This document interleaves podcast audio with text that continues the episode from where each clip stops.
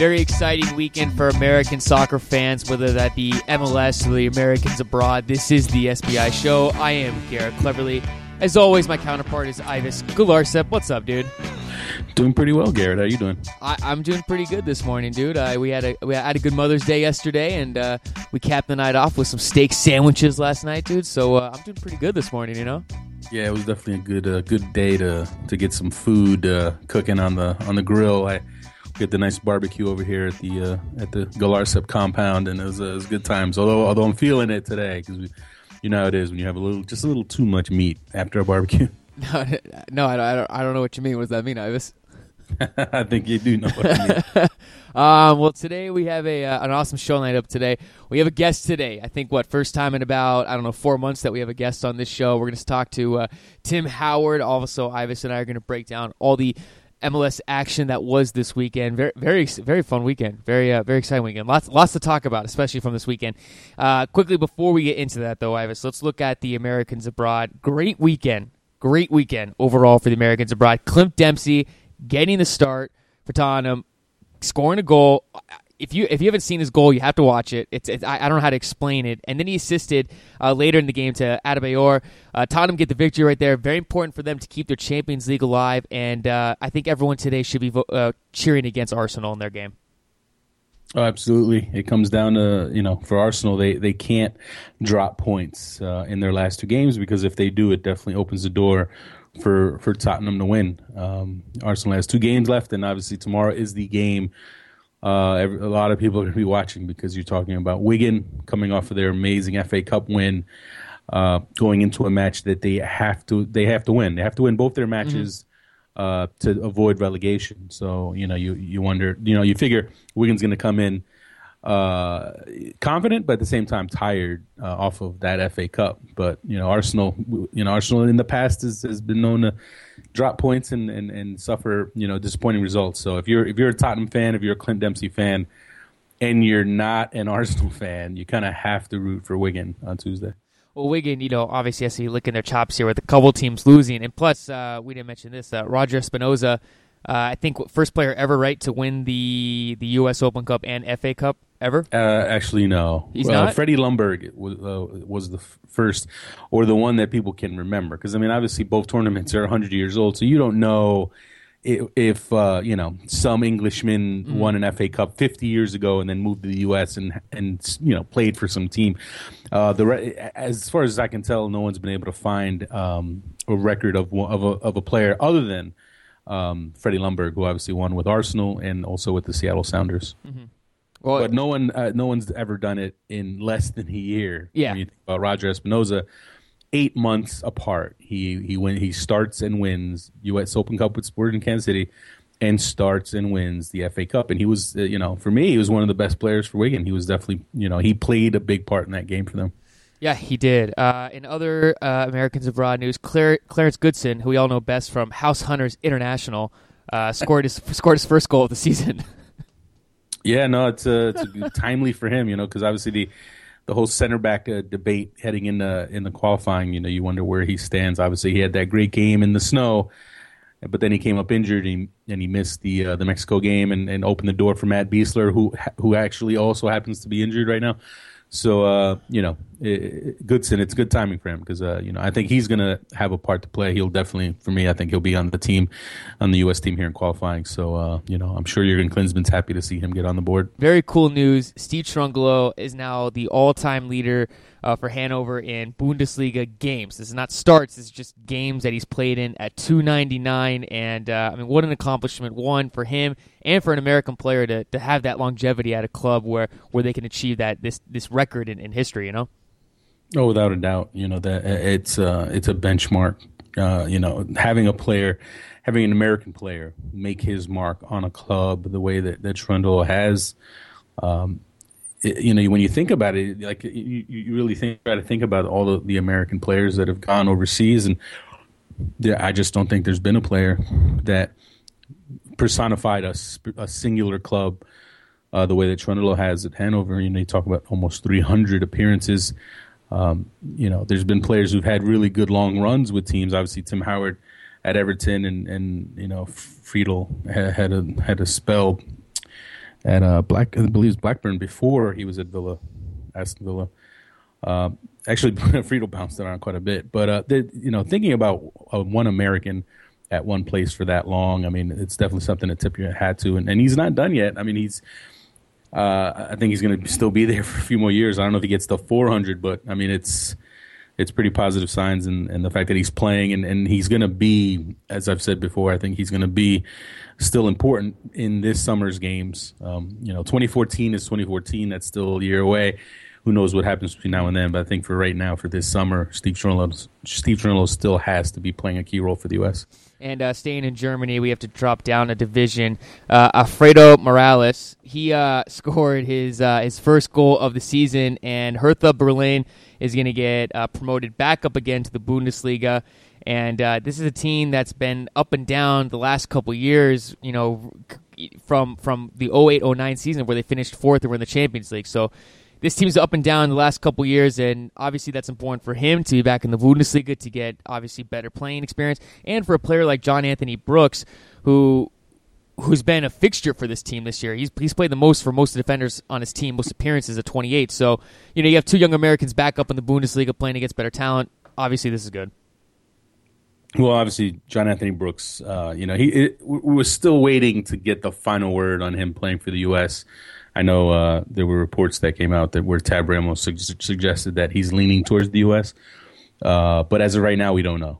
Um, but it's still positive. Obviously, he, he's had a great year for them, a real breakout season uh, for them, and, and I think he's still going to you know play a key role when they get promoted and, and they're playing in the Bundesliga next year. Mm-hmm. As far Mora- as far as Morales goes, I, I'm curious to see where he fits in there for them because obviously he didn't play uh, that much all year. Uh, and then toward the end, obviously they you know they they clinched the league. Uh, they clinched, clinched Bundesliga two pretty early. Um, so he's had a chance now in these games to to kind of you know showcase himself, and you just wonder what if whether Hertha is showcasing him because they want to see what he can do and have them be a key part of the team next year, or they're showcasing him potentially to move him. Um, so I mean, obviously the U.S uh, U.S. coaching staff, uh, you know, Jurgen Klinsmann and, and the like have, have, have kept tabs on him. They like his versatility, his quality. I mean, he's a player that, hating, I hate to bring it up, but if he had been on the U.S. under 23 team, if Hertha Berlin had released him, I mean, maybe we're talking a completely different story, and we're talking about the U.S. in the Olympics. I mean, he, he's that he was that impressive a player on U23s. I mean, anyone that saw the U.S. beat Mexico before Olympic qualifying, um, that you know a lot of the same Mexico players that ended up you know doing well in the doing so well in the Olympics uh, saw Alfredo Morales just play out, just be an outstanding player for them. So he's someone that U.S. fans should definitely keep an eye on. He just needs to go somewhere next year that he where he's going to get some playing time. Something maybe similar to like a Terrence Boyd type of thing situation. Yeah, I mean, it's uh, it's not quite the same because obviously Boyd was in a situation where he was on a team like Dortmund and and the chances for him to get playing time were just non pretty much non-existent um, at that point. I, th- I don't know if it's completely unrealistic to think Morales can't still be in the picture for Hertha and kind of be a squad player there, but you know that, it's going to be up to him. Does he stay with Hertha, or does, he or does he go somewhere where he can be a regular player? Ives, uh, let's uh, let's let's stop all this talk. Let's head out to England. Let's welcome in Everton starting keeper Tim Howard. Tim, how you doing today? I'm great, thanks. Uh, yesterday was the uh, final home game uh, for your manager, David Moyes. Uh, you know, what were the what were the emotions like yesterday? Well, it was very emotional. Um, obviously, with the build up, it was kind of like a like a fairy tale, really. Um, the last home game, obviously, the people of Everton uh, they they love David Moyes, and it was a it was a sad day, really. It was it was special um, that we were able to honor him and see him out with a an amazing performance, arguably one of our best performances of the season. Um, a win, goals, a clean sheet, and everyone's happy. Uh, but in the end, it's a sad day. It's uh, you know, it's a changing of the guard, so to speak, and, and it's never easy. Um, and we're, we're certainly going to miss him. Now, now you uh, you know, we talked about this last summer about the possibility of it, and it's something that you've you've you've, you've dealt with for a little while now. The, the possibility that he would leave. What, what makes him such a such a good manager, such a special manager? And, and can you talk about just when you came to Everton? Like, what, what was your kind of impression of him when you first made the move there? yeah, he was. What makes him such a great manager is he, he doesn't take any days off. He doesn't take any hours off. You know, he he's demanding, and I don't mean that in a sense where every now and again he just raises his voice. He's demanding on a daily basis, whether it's a soft-spoken word or whether it's you know a real a real loud talking to, talking to, um, for lack of a better phrase. You know, he he's he demands excellence every single day, every single play. He doesn't let guys um, take plays off, take days off. You know, maybe you're not having a great training session. He doesn't brush it aside. He, he stays on top of you, and he's done that for every day for seven years. You know, probably for longer than that because I, you know, before I I went there.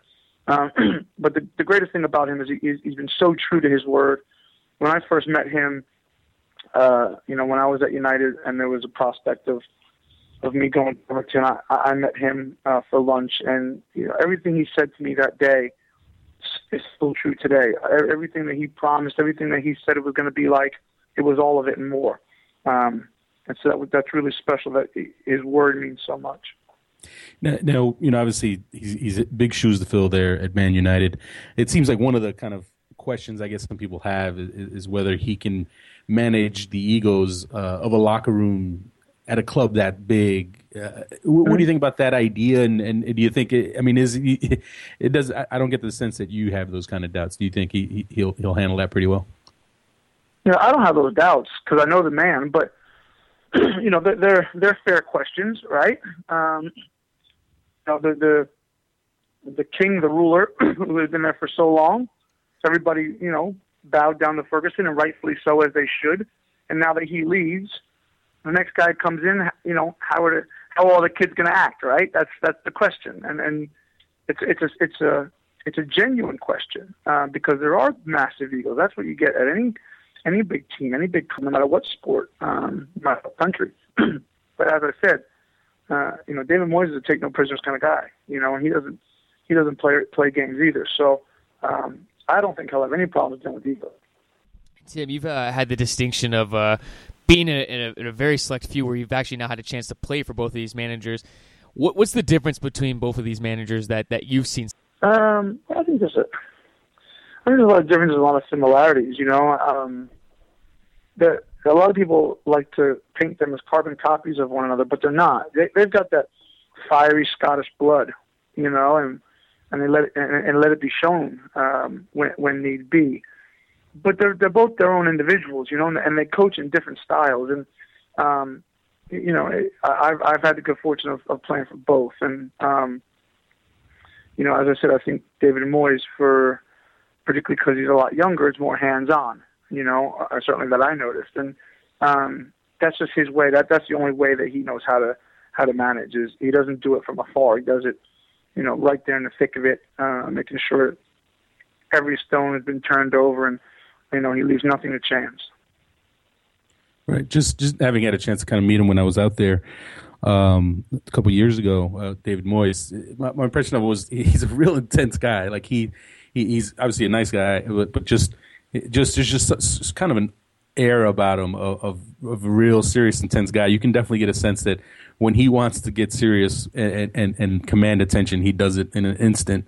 Um, as far as personalities go, I mean, are, uh, how different are they? I mean, are they? Because uh, I mean, Ferguson has that reputation of being kind of the, with the hair dryer and the angry guy. But I mean, mm-hmm. I've, I've, been around him and seen him be like the most, you know, fun-loving guy. Kind of just laugh, having a laugh sure, and all that. Sure. So I mean, is is there is is it where Moyes is kind of just more even keeled and just keeps that kind of serious tone?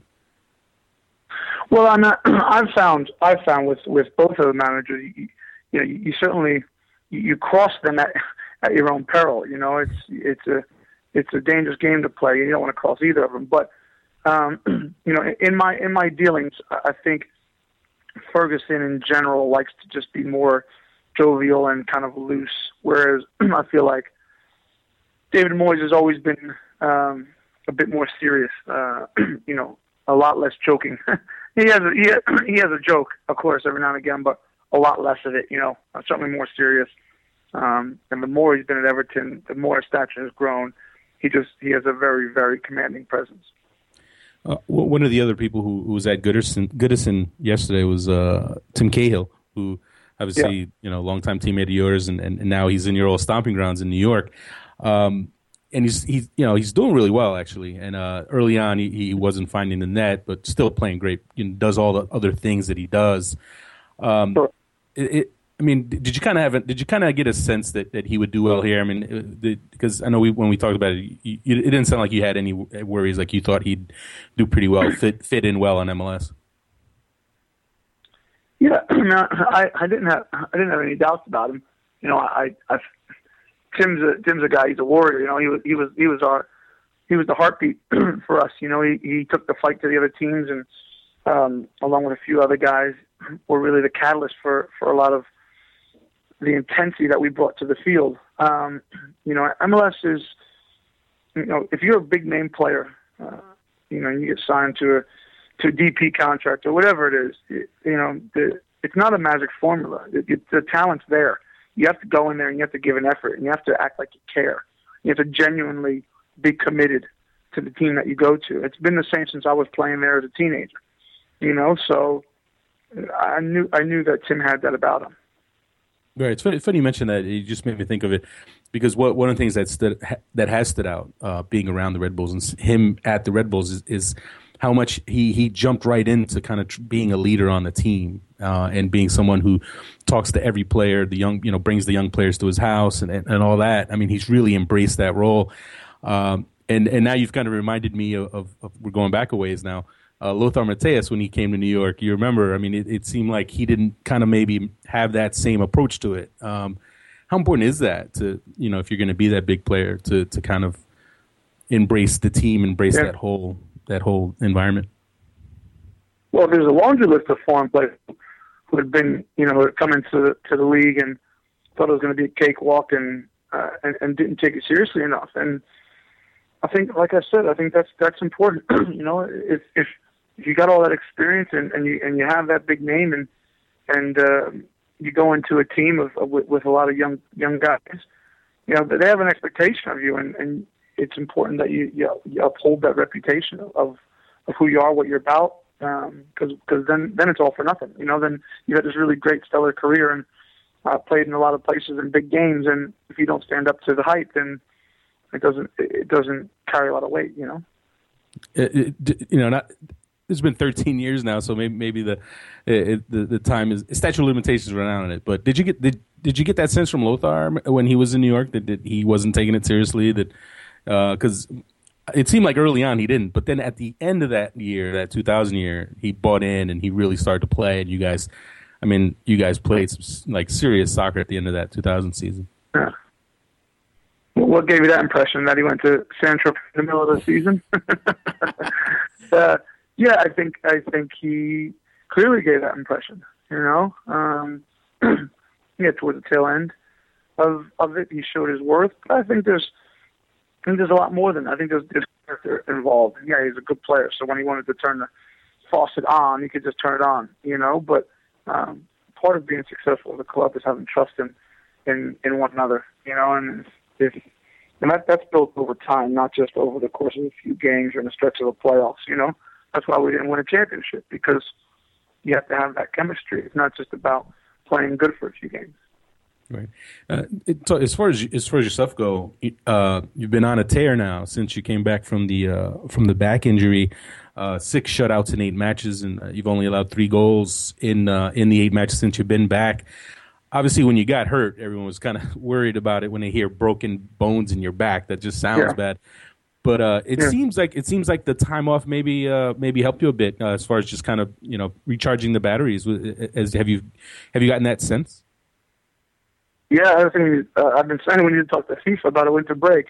Um, I think it helps any player when you get some time off. You know, I didn't want it, uh, like it, I didn't enjoy it, but um, it just get, it gave me a renewed sense of urgency, confidence, just kind of getting the back healthy. It scared me, you know, to hear that I had a broken back. I knew something was wrong. It didn't, uh, something didn't feel right.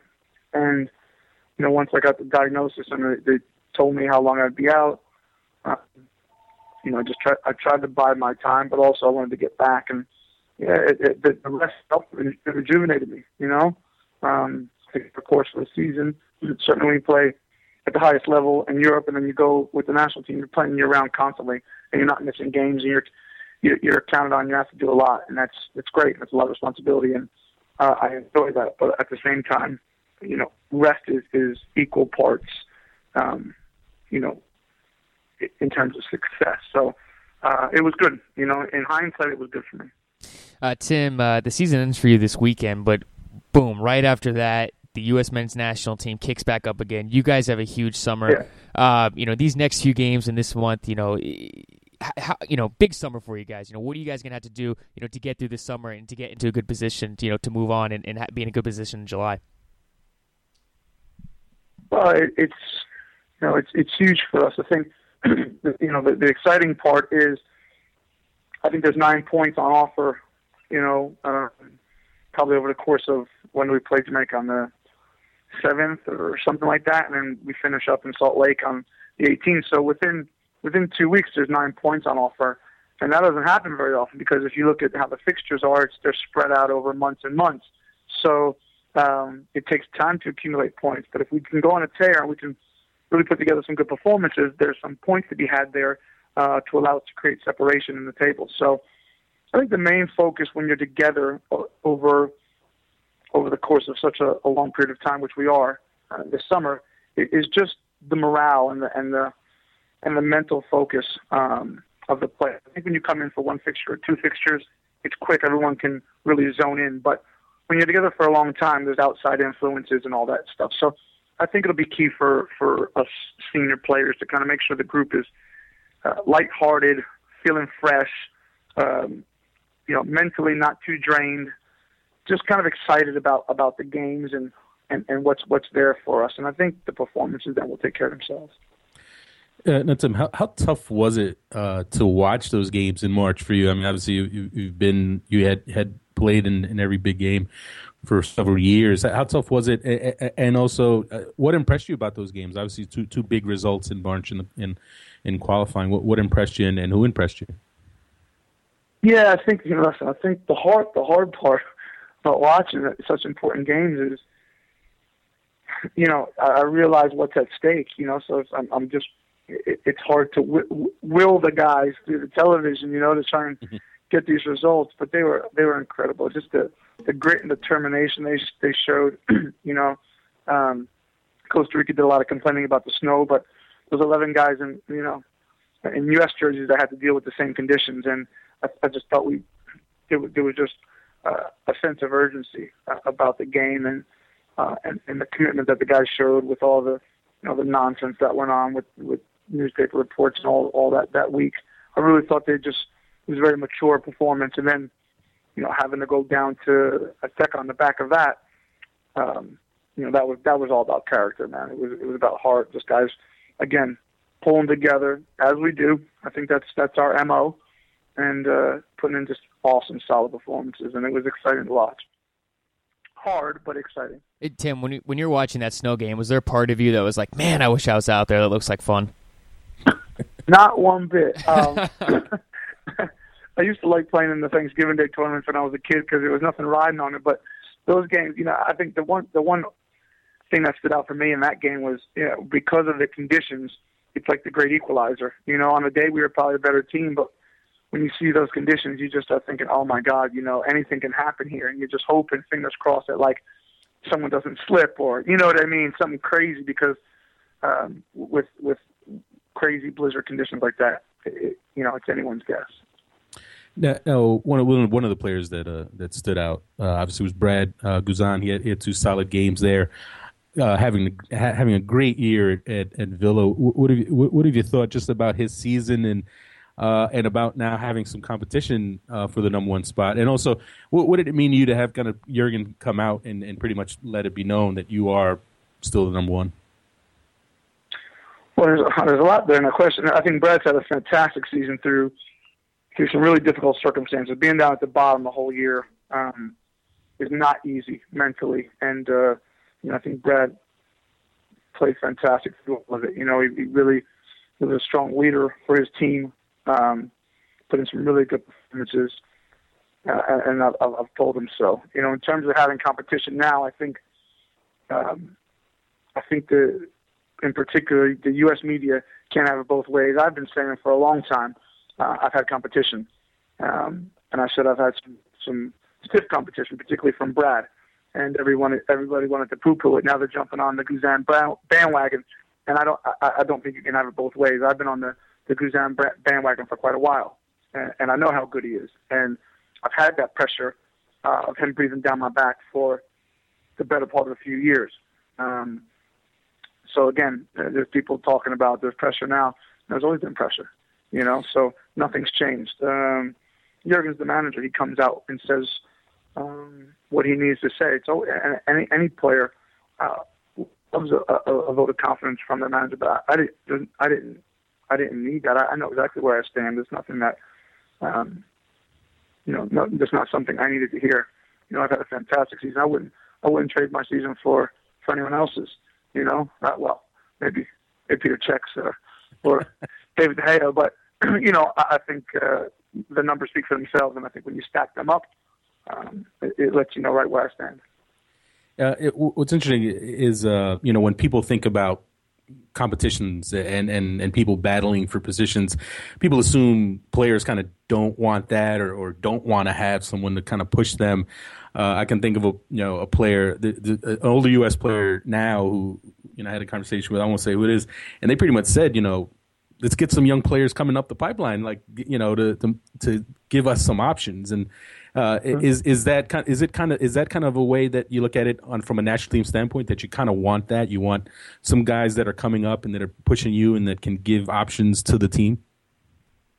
I think it's important for the team to have have competition so that the team has options. As far as as far as I'm concerned, though, I've, I've never felt pressure from another goalkeeper. I think that's weak-minded. You know, my my own standards are, are, are high enough to where if I live up to them every day, that's enough pressure. You know, I, I think it's as I said, I think it's weak-minded to to to to say that oh now that I have someone uh, breathing down my back, I'm going to work harder. That that sounds that sounds silly.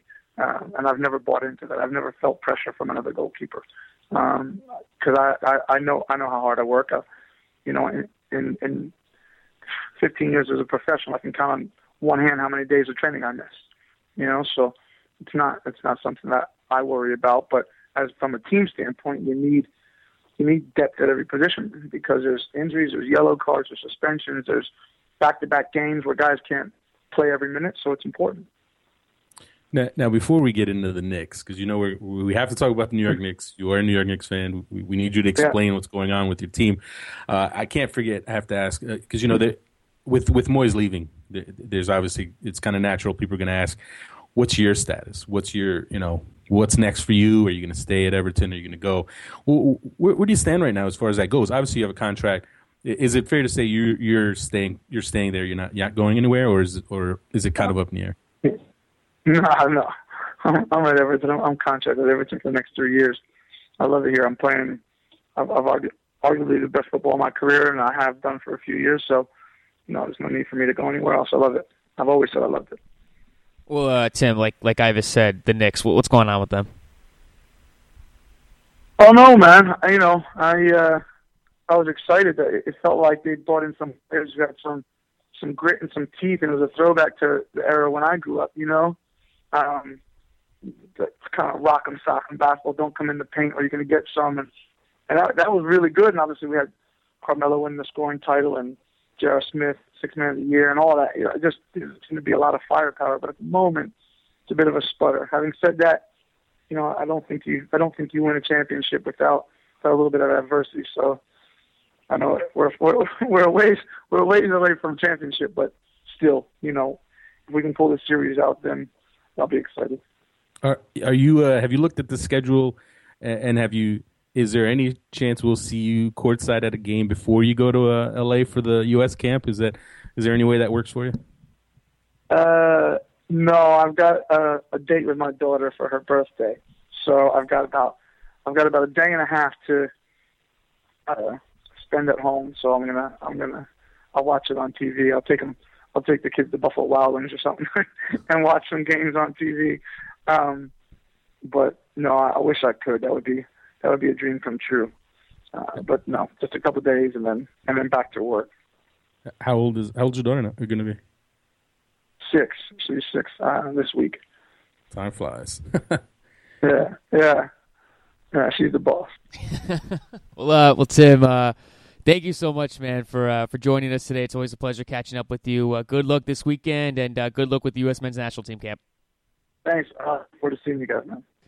Ives, good stuff there with Tim Howard. You know, I love talking different sports with them. Last time we talked Giants. This time we talked Knicks. Maybe we'll get some uh, some baseball or hockey in next time. Well, I'll tell you what, man. Tim, Tim's, uh, you know, he, he's a big sports fan. He, he likes a variety of sports, and you, you, definitely wonder, you know, if not for soccer, you know, what what he might have done if he might have gotten into other sports. I know he was a very good uh, basketball player uh, in high school, and, and could have, you know, I, I, don't know how how far he could have taken it, but I know he was very good there. Uh, and he obviously loves every every other sport, like like most. I, I feel like most American so, uh, soccer players uh, are into other sports almost more than soccer, as far as from from a fan standpoint. I mean, do you think that's because some of these guys now playing pro, they didn't have you know soccer on TV every single day like we have now? Right. Yeah. Of course. I mean, obviously, this the new generation coming up now uh, has had that luxury, uh, and for that reason, I think are, are, probably a lot more plugged into international soccer and soccer in general than than you know the older kind of you know 25, 30 and up generation was. What are you trying to say, Ives? Uh, you're not you're not a kid anymore, man. You're moving up. You and uh, you know, I think 25. Once you're 25, me, you're me, me and uh, me and Team U26, right? it's I think it's you U U U 24. That those those are kids. After that, you're in the senior league. You're, you're moving moving up. Oh, thanks, Ives. I appreciate that. Um, as we said earlier in the show, tons of MLS action this weekend. Uh, lot, lots of interesting storylines, lots of uh, interesting developments. Uh, first game that was just spectacular last night was the Sporting Kansas City Houston Dynamo game. Sporting Kansas City and Houston Dynamos uh, home record at uh, I think it was 36 games, and then Aurélien Collin, who had the big blunder last week, comes through uh, in this game right there. And uh, for Sporting Kansas, I mean, actually, you know what? For all MLS fans, it was an exciting game to watch. It was just a good game between two really good teams. It was a real battle. I mean, it really, it almost had kind of a playoff feel to it. You know, the, the those kind of playoff knockout matches where where neither team wants to give give an inch and nobody's really opening up. Uh, you know, those teams know each other so well. They, they they've you know faced off now uh, multiple years in the playoffs, uh, along with the games in the regular season. So you know, there's definitely some tension there. Uh, when you're sporting sporting KC, I mean that is such a big win. I mean, not only the not just not just the three points, it goes beyond that because I mean you're talking about beating an opponent, uh, a conference rival that's been kind of the the boogeyman team for them. I mean, they've, they've knocked them out of the playoffs the last two years. Um, and, and, so for Sporting KC, I mean, that just means so much, not only to beat Houston, mm-hmm. but to beat them in Houston. Uh, and, and, you know, the first team to, to do that in, in 36 games. Um, and as much as it was pretty even game, I mean, KC didn't exactly like dominate or anything like that. It was even game, but there, there's definitely something to be said for the ment- the value from a mental standpoint. Uh, I mean, just think about like the U.S. Uh, against Mexico. You know, they, they go and beat uh, Mexico in a friendly in Azteca, but at least they get that kind of in the bank, you know, mm-hmm. that, that, that feeling of beating them in Azteca. And obviously, the U.S. didn't win in Azteca in the qualifier in March, but they played with a different attitude. I felt uh, they weren't scared, and, and, as much as Mexican fans will, com- will complain about the U.S. parking the bus and all that, the fact is the U.S. You know, they they, they played with confidence there, and and they got a result. And now, if you're KC you know, next time you play Houston, there, there's a little bit less of a kind of uncertainty or, or, or feeling like you know we just never beat these guys because now they have, and uh, it's going to be interesting to see how Houston responds next time these teams meet. Yeah, and uh, and Peter Vermes praised this team for you know how you know right. I mean, how hard they fought in this game, and, and I think for Sporting Kansas City too, is when you look at the recent results. You know, you talked about that just to have that good in their head. I mean, they, they, you know before going into this game, I mean they only had one win in the last four games, and, and to I think get this victory here over the Houston Dynamo. Now they can go in. Um, and they, they're playing Houston Dynamo again in two weeks from now, and, and I think this is you know a good step for them to, to get back on their feet before they play DC United again this weekend, just just to get this victory and get back to the winning ways after they've kind of you know uh, kicked the tires, I guess. They, they, they have had a few hiccups the last couple of weeks, and Uh, but I mean, anyone that you know, if you look at that team, you look at that roster. I mean, you know they're going to be there in the end. You know they're going to be one of the top teams in the East. Uh, you know they've had some issues. You know Matt Besler's missed a few games, and and they've got Kei Kamara coming back now from England. He, he's he's back, so mm-hmm. now you know Peter Vermes has to kind of integrate him in. Um, good problems to have if you're if you're KC that you have so much depth now, uh, so much talent on that team. I mean, look at the bench last night for that game for Kansas City, big game against a top rival, and they had uh, you know they had uh, Kei Kamara, C.J. Sapong, Benny Feilhaber, Chance Myers on the bench, and I mean, let's face it, all four of those guys are starters for for a lot of teams. Uh, and and they've started most games for KC, but it just shows you the the the depth that KC has and the confidence that Peter Vermes has in his bench, and, and it's important for for teams to, to get games for their their other you know to for, for their bench guys because it, it just helps develop depth, and, and I think Vermes is doing a pretty good job of that. Uh, when you talk about teams that are going to be there at the end, Seattle Sounders have come back and pretty much announced the league that yes, they are they are indeed back and a force to be reckoned with. They spanked San Jose four to zero. Uh, Lamar Neagle had two goals and looked outstanding in that game, and then Obafemi Martins adds salt to the wound and scores in stoppage time for them and for Seattle Ives. I mean, you talk about a complete game, a stellar performance, and they're unbeaten since March 30th. And I, this is the team that you know you keep talking about all season long. That that this is a team that that was your preseason pick to you know to win to win the title they they're looking they they got that look. You know, I mean, it's early, it's still May, and a lot of things need to be worked out there. But I mean, they've eh, you know they are all they are back. You know, they they are they are looking like the team that people thought they could be. Uh, you know, I picked them obviously to win it all. Uh, and, and, I still, you know, even when they were struggling, you know, I still felt, you know, with the injuries that they had, Eddie Johnson being out, Obafemi Martins, you know, being hurt, uh, you, you, couldn't really take the struggles, early struggles with, you know, you had to kind of take them with a grain of salt because there's just too much talent there. Sigi Schmid has been around the block too many times. He's going to figure these things out. And now the team is rolling. Uh, and they're still not even, you know, not everyone's at 100% either yet. I mean, Obafemi Martins still working his way back. Steve Zakuani's in a bit of a uh, slump or, or, you know, not dealing, you know, dealing with whatever it is he's dealing with. He's not quite there all the way. So they're not even at full full strength yet. But still, you see, you know, Eddie Johnson's back. Mauro Rosales, outstanding game, looking like the, the, the, star that you you know you hope he is, uh, and Lamar Neagle, you know, a guy who they were able to to bring back, um, showing the qualities that made him such a fan favorite uh, in, in his previous time with Seattle. So the Sounders are looking really good, and it's scary to think that you know guys like uh, Zakuani and Mario Martinez aren't even oh, you know. at the top of their game right now. Uh, if and when all those guys kind of hit their stride, I mean, they, they're they are going to absolutely be a, t- a tough team to stop. Uh, Seattle over the last eleven games, is, I mean, I'm sorry, I'm sorry, over the last five games has picked up eleven points, and then you look at their counterpart, San Jose, who's been kind of dealing with some adversity this year. You talk about suspensions and some injuries, and just like that, their season just is kind of really starting to take a take a tailspin. I mean, what what do you make of this team right here, Ives? I don't know if I use the word tailspin, but I mean, I just think they're going down they're, though. I mean, yeah, I mean, they. I don't know. I, would say, it, you know, that last year was such a dream season for them. They got every result they could possibly want. I mean, in terms of just coming back so many times and having everything go their way and scoring these stoppage time winners over and over.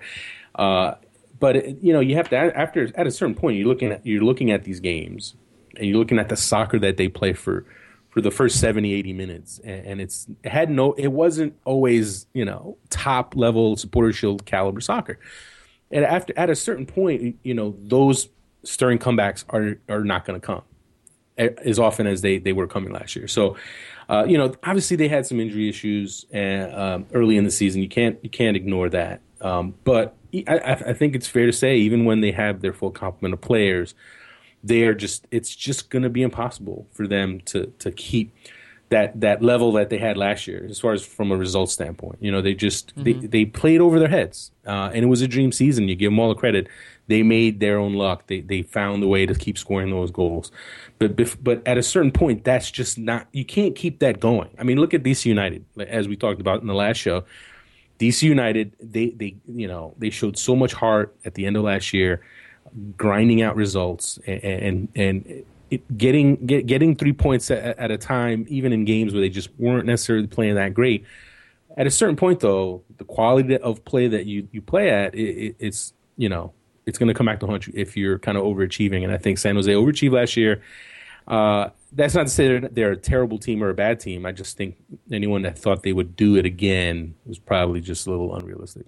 Uh, Portland like Seattle, all over their opponent. They scored three goals against Chivas USA, defeated them. Uh, poor, poor Patrick McLain, uh, the goalkeeper, in for Dan Kennedy, who is suspension. I mean, he was under duress literally all game long. Portland just hungry, did a great job keeping possession. And uh, you talk about some performances in there. I mean, Rodney Wallace looked outstanding. Will Johnson scored late for them, and, and then and then you know there's that little controversy late in the game with the ball boy and uh, Mario De Luna gets a yellow card. Kind of a you know a game that had it all, I guess you could say, did, yeah, I know. And, and, then obviously El Chelis with, with rocking the, the, the pink the pink uh, oh, sweater. First, have that, you have you been watching Mother's Day? The Mother's Day uh, homage. Have you which... been watching the, the, that that that uh, documentary on him? The thing on MLS, course, like the behind the scenes. Oh my god, yeah. it is it is that has been outstanding, outstanding. He is quite a character. Oh my gosh, some of the stuff he says, I just like. Oh, the whole thing about cherries and. Oh and my god. That, uh, okay, back back back to the game. uh, the Timbers, hey, they are rolling right now, and and I said it coming, you know, coming into this game, um, you know, last show, I said, you know, this was a game that was definitely set up for them to just kill it and and and have and really the, for them to flex their muscles, and, and they had to do it. You know, you're facing a Chivas team that's struggling, that doesn't have Dan Kennedy you need to put them away. And they did. And and and it's uh, you know doesn't it's just it's still just three points but it's a step another step in the progress progression of this team. And they're still not there yet. They're still not as good as they can be but they're they're heading in a good direction. They're heading in the right direction.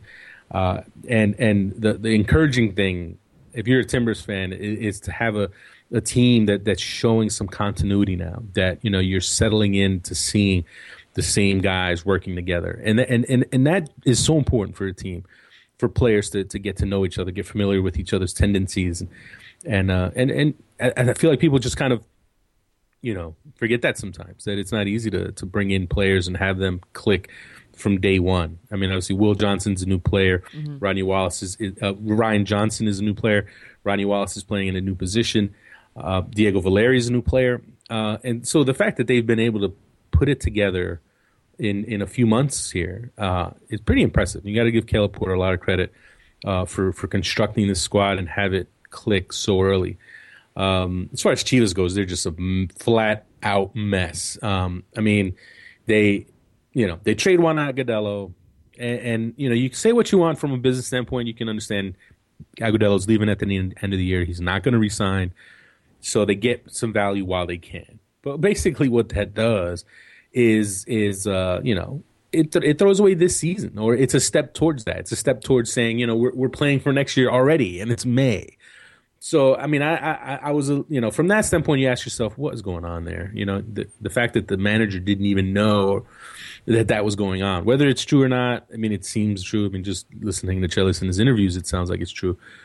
But uh, Chivas, if you're a Chivas USA fan, you have to throw your hands up and say, "What in the heck is going on here?" A month ago, they looked like everything was great.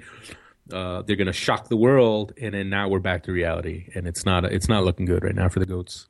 Well, I, I want to look at uh, Portland real quickly. If also, I want to I want to point something out that that really I've seen now back to back weeks is goalkeepers starting goals. Uh, we saw it last week uh, with Nick Rimando uh, when he kicked the ball up, and uh, Real Salt Lake scored. I, am blanking on who, who they uh, who they defeated last week. Um, I think it was Vancouver they defeated last week. I mean, oh, Nick Rimando played a ball up, and, and, then we saw again this week with Donovan Ricketts. I, I, mean, outstanding play by him. If there's any like young kids that listen to the show and you're a goalkeeper, you can still contribute on goals. Portland's first goal was created on Donovan Ricketts when he threw the ball. So I just want to point out that that out that having you know a veteran guy like that back there is is helpful for a team when you look at Portland, Ives, you're definitely seeing the Caleb Porter effect. And one of the players who's really ben- benefiting from this was Rodney Wallace. I mean, you were talking about about him. I noticed on Twitter during the game. What have you seen out of him that that's really just impressed you the most this season? I mean, is it just being in a in a new system with a new manager, or, or is he doing something different? Well, I think it boils down to Caleb Porter putting him in a position to to succeed, putting him in a position to maximize his qualities. And you know, coming into the league, he was a player who was very good at getting forward and and and attacking, and he's very athletic. He can cover a lot of ground. Um, and but the the thing is, uh, uh, you know, he had been penciled in as a fullback, and, and at times he struggled there because you know, from a defensive standpoint, he's not. Uh, he's not the strongest defender, but the qualities getting forward is what is what you liked uh, from him, and what Caleb Porter has basically done and said, look, we know how good you can be getting forward, how you can how good you can be in transition in the final third. We're going to put you up up high up the field and let you put pressure on on defenses and and cover the cover the wings from an attacking starting point. And and he's just absolutely flourished in that role, um, and been for my money as of right now. If the season ended right now, he's he's the most improved player in the league. Uh, just going from last year to this year, so he, you know, he that, he's a big big piece to that puzzle right now. Uh, and he's not the only one that, that, I mean, Ryan Johnson's doing really well there. I mean, I, I, I think people, I think his reputation wasn't uh, as good as it should be. Uh, but now he's really had a chance to show the qualities that he has and, and the reason the Timbers went out and traded for him. And I know there were people who were scratching their heads at the time of that trade asking, you know, why are we, you know, trading a high draft pick for this guy who really hasn't killed it at any point in his career? Mm-hmm. But you know, Caleb Porter obviously saw the qualities that he could bring to his system, and he's fitting in perfectly there. Uh, and it's a very surprising game. I, I don't think many people had this, maybe except for these their fans. But Vancouver defeats LA Galaxy three to one, um, and then all of a sudden you get quite a performance from Teibert, who scores two goals in the game, and his confidence was brilliant. And then Darren Mattocks scores at the end right there. Um, Vancouver just they just played much better. And then and then you also had an Omar Gonzalez moment in the uh, in the in the 36th minute when he almost had an own goal. Um, Vancouver they had a very good game. They did. I mean, you have to give it to them. Uh, they hadn't um, they hadn't won in seven games, I believe. They hadn't won since early March. Um, but they they put it together. And, and the crazy part is, you know, when when uh, early in that game, Daigo Kobayashi gets injured and he comes mm-hmm. out in the 13th minute, and you're looking at that match and you think, oh, they're they're done. I mean, their playmakers getting is hurt. They're, they're, they're you know how are they going to match up against the Galaxy? And what happens? Russell Teibert comes on and, and just provides a great spark for them. Oh, Even oh, yeah. before he scored the goals in the second half, he he he gave them just some real energy, some real quality there. Uh, as for the Galaxy, I mean, obviously they're dealing with injuries still. That you know they they're no Keane, Robbie, no Robbie Keane, uh, no Todd Dunivant. Uh, you know, so they they're not 100, percent but that's still no excuse. They still had had enough talent to get a result, and and they've had that same level of talent and gotten results. But uh, you know, I just think uh, it caught up. It caught up to them. You know, not having having that um, having Robbie Keane there. They're a different team, obviously, when he's there. Um, so the, it's a lesson learned. You know, obviously a lot of young players for for the Galaxy. Uh, oh, I wouldn't yeah. go the, worrying about them just yet, as if they're not going to be one of the top teams at the end. In the Galaxy, like they do all season, they just stick some rookie out there, and, he, and you know he'll, he'll just score a goal. You know.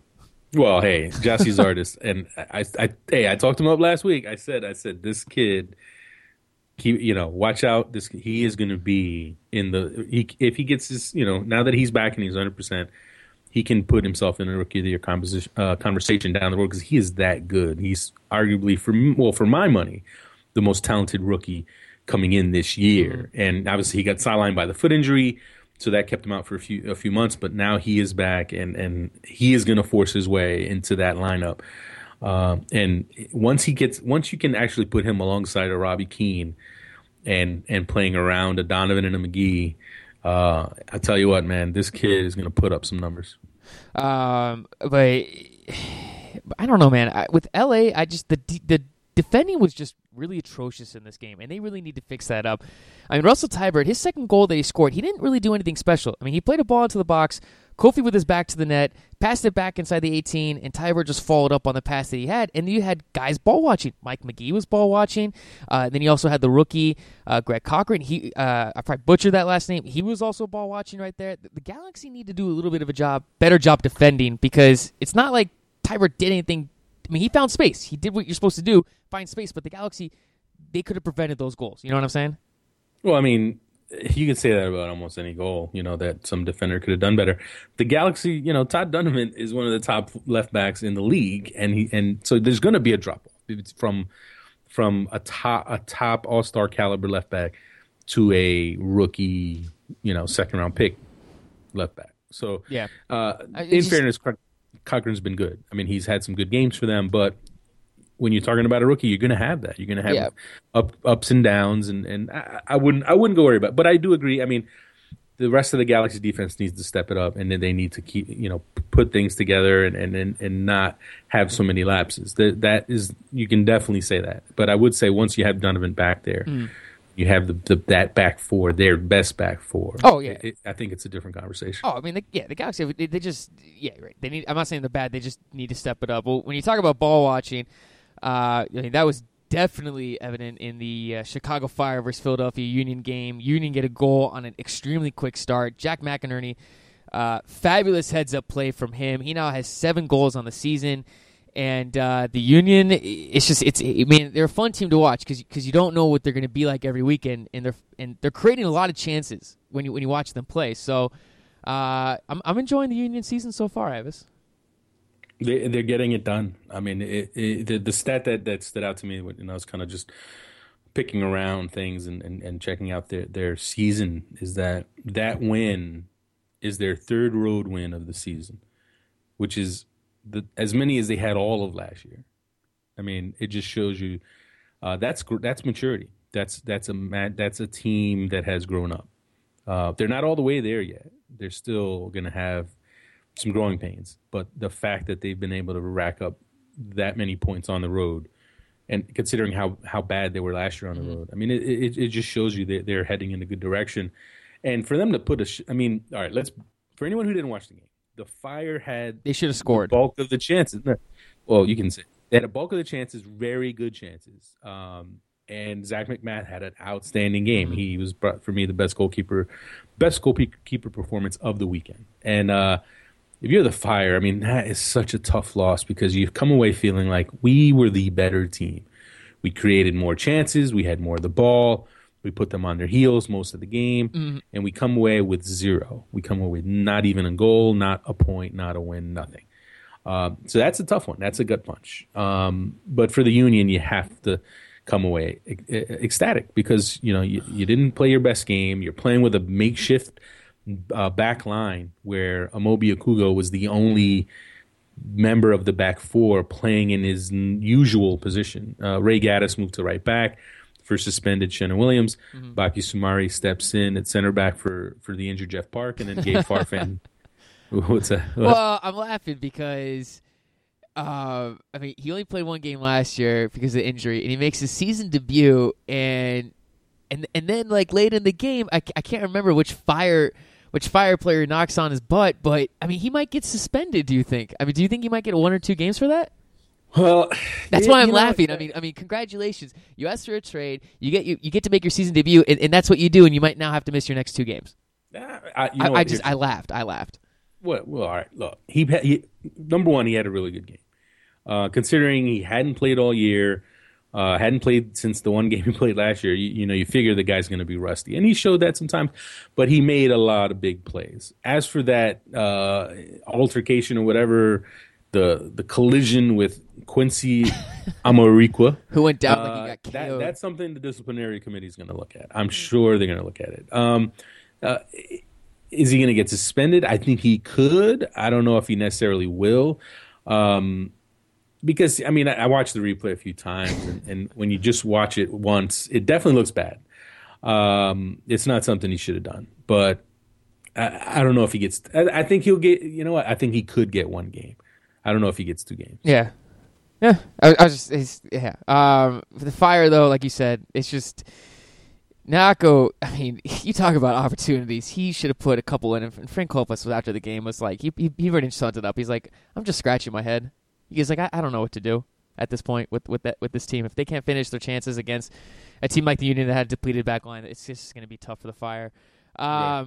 Real Salt Lake uh, had a lead twice over Montreal, but Montreal came back twice in this game, got the victory late three to two over RSL, and uh, I mean this was another fun and exciting game, and very impressive from Montreal, and especially uh, Matteo Ferrari, who had an own goal early in the game, scored the winning goal late, and uh, Montreal. This this is just what we've seen that's different between them and last year's version versus this year is they don't go away easy. They they fight, they compete, and they have a lot of character.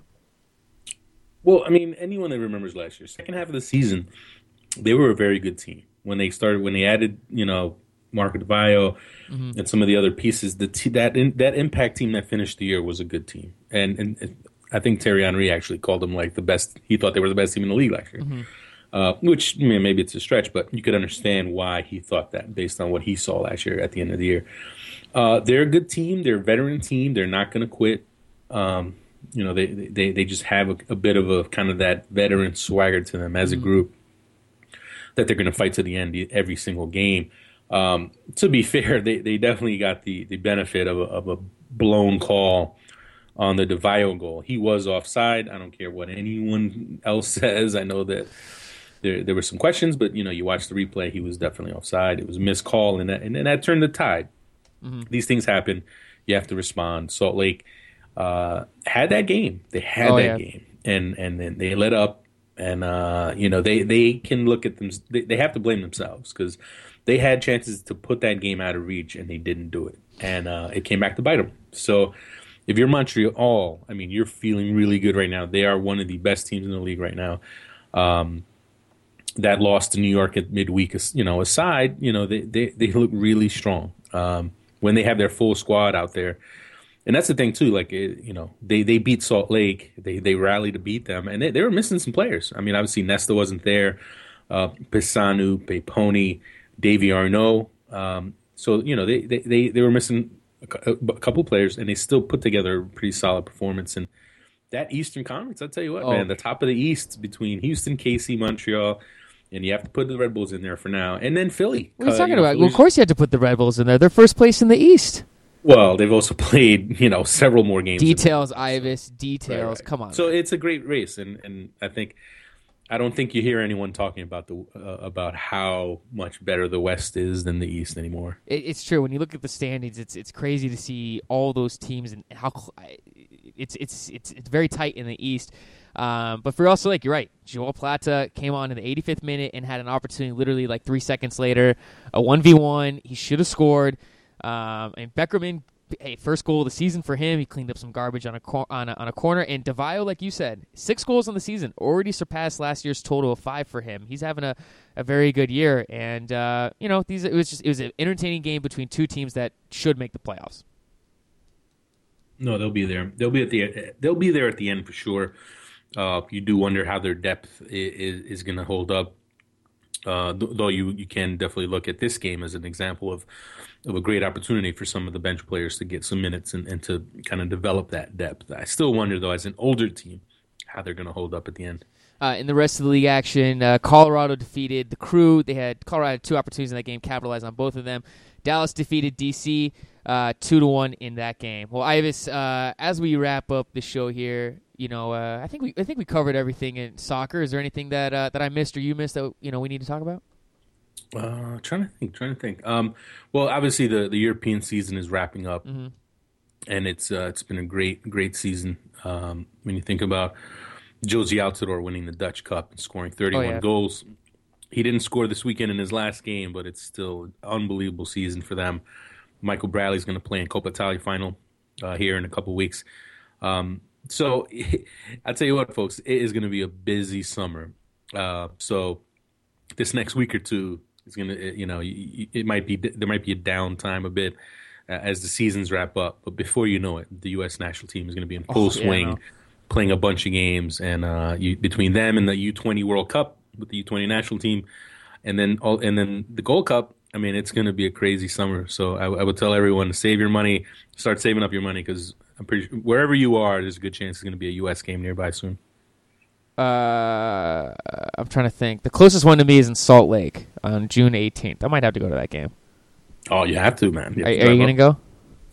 I'm debating it. I'm, I, I think I I'm leaning toward it because I was going to go to LA Road for trip, part dude. of the U.S. training camp, but I'm not going there We now. could- so we now could I do a have to road look trip. at that Salt Lake game. No, let's let's do a road trip, and then we'll go to a bar up there, and you know we'll do the show from a bar. We could have like you know like an appearance and you know all, all fun stuff. You know, think about that. That, that sounds like a good idea. Except for I might have to bring beer from Jersey because we know the the beer in Utah is not as strong as the beer in other parts of the country. What are you talking about? I'm sure they have strong beer in Utah. Well, you know, well, the, I, I think there's like a limit to the Oh, alcohol really? like, having the beer there. It's like a, I, I, I- quick story for you. Uh, my first time out there, I go, you know, I go out there to cover. Uh-huh. I think the the first game at their stadium, at, at the opening of Rio Tinto. This is in 08. So after the match, I'm at a hotel with some friends. Uh, Martin Rogers was there uh, from Yahoo. Me and him, we had a case of beer, and I'm you know writing away, and I'm you know I'm having a couple beers. I'll say it, and I, I'm sitting here like at the end of writing my story, thinking, man, I wrote a good story, and and I'm like, Oh, I must be drunk. I, I must be drunk, but I'm not because. And then it, it took me a while to realize, like, yeah, the beer, the beer there is like it's like drinking water. Really? So they don't sell like uh, any ales or I mean or, or like I don't know what the rules are. I, I'm not an expert. I haven't been to, haven't been to Salt Lake in a while, but I, I'll be I'll be bringing the customary bottle of Jack in the uh, in the luggage Well, this trip. Find me a game of flip cup and I'll get you drunk in about ten minutes. Uh, I'm sure you use that line all the time. Uh, you know, I'm trying to think. I don't think I've ever used that line on a girl. Maybe, maybe back in my youth at ASU when I was reckless. Oh. Back in the back in the back, people are gonna start googling. You back, might, you might back in the good talking right days. back in the good days, Ives. Um, well, uh, that wraps up the show today, man. Um, obviously, want to thank Tim Howard for joining us. It was a pleasure having him on. Ives, you have a uh, have a good rest of the week. Enjoy the uh, soccer action and boo Arsenal. Remember, everyone, boo Arsenal. Why are we rooting against Arsenal? Because we don't want them to win, so Tottenham can get Oh, that's Champions right. League spot. Come on, Ives. Well, hey, you know that we have Arsenal fans. I know I'm gonna get Listening to for the that. show, I know they're so gonna be like, oh, the, they're gonna be like that. Yeah, they're gonna be like the, uh, that a-hole Garrett. Okay, take a number. All right, Ives. that wraps up the show today. Have a good week, man. You too. All right, dude. Well, thank you everyone for listening. As always, Ives and I appreciate when you give us excellent reviews on iTunes. Thank you for listening. This is the SBI Show.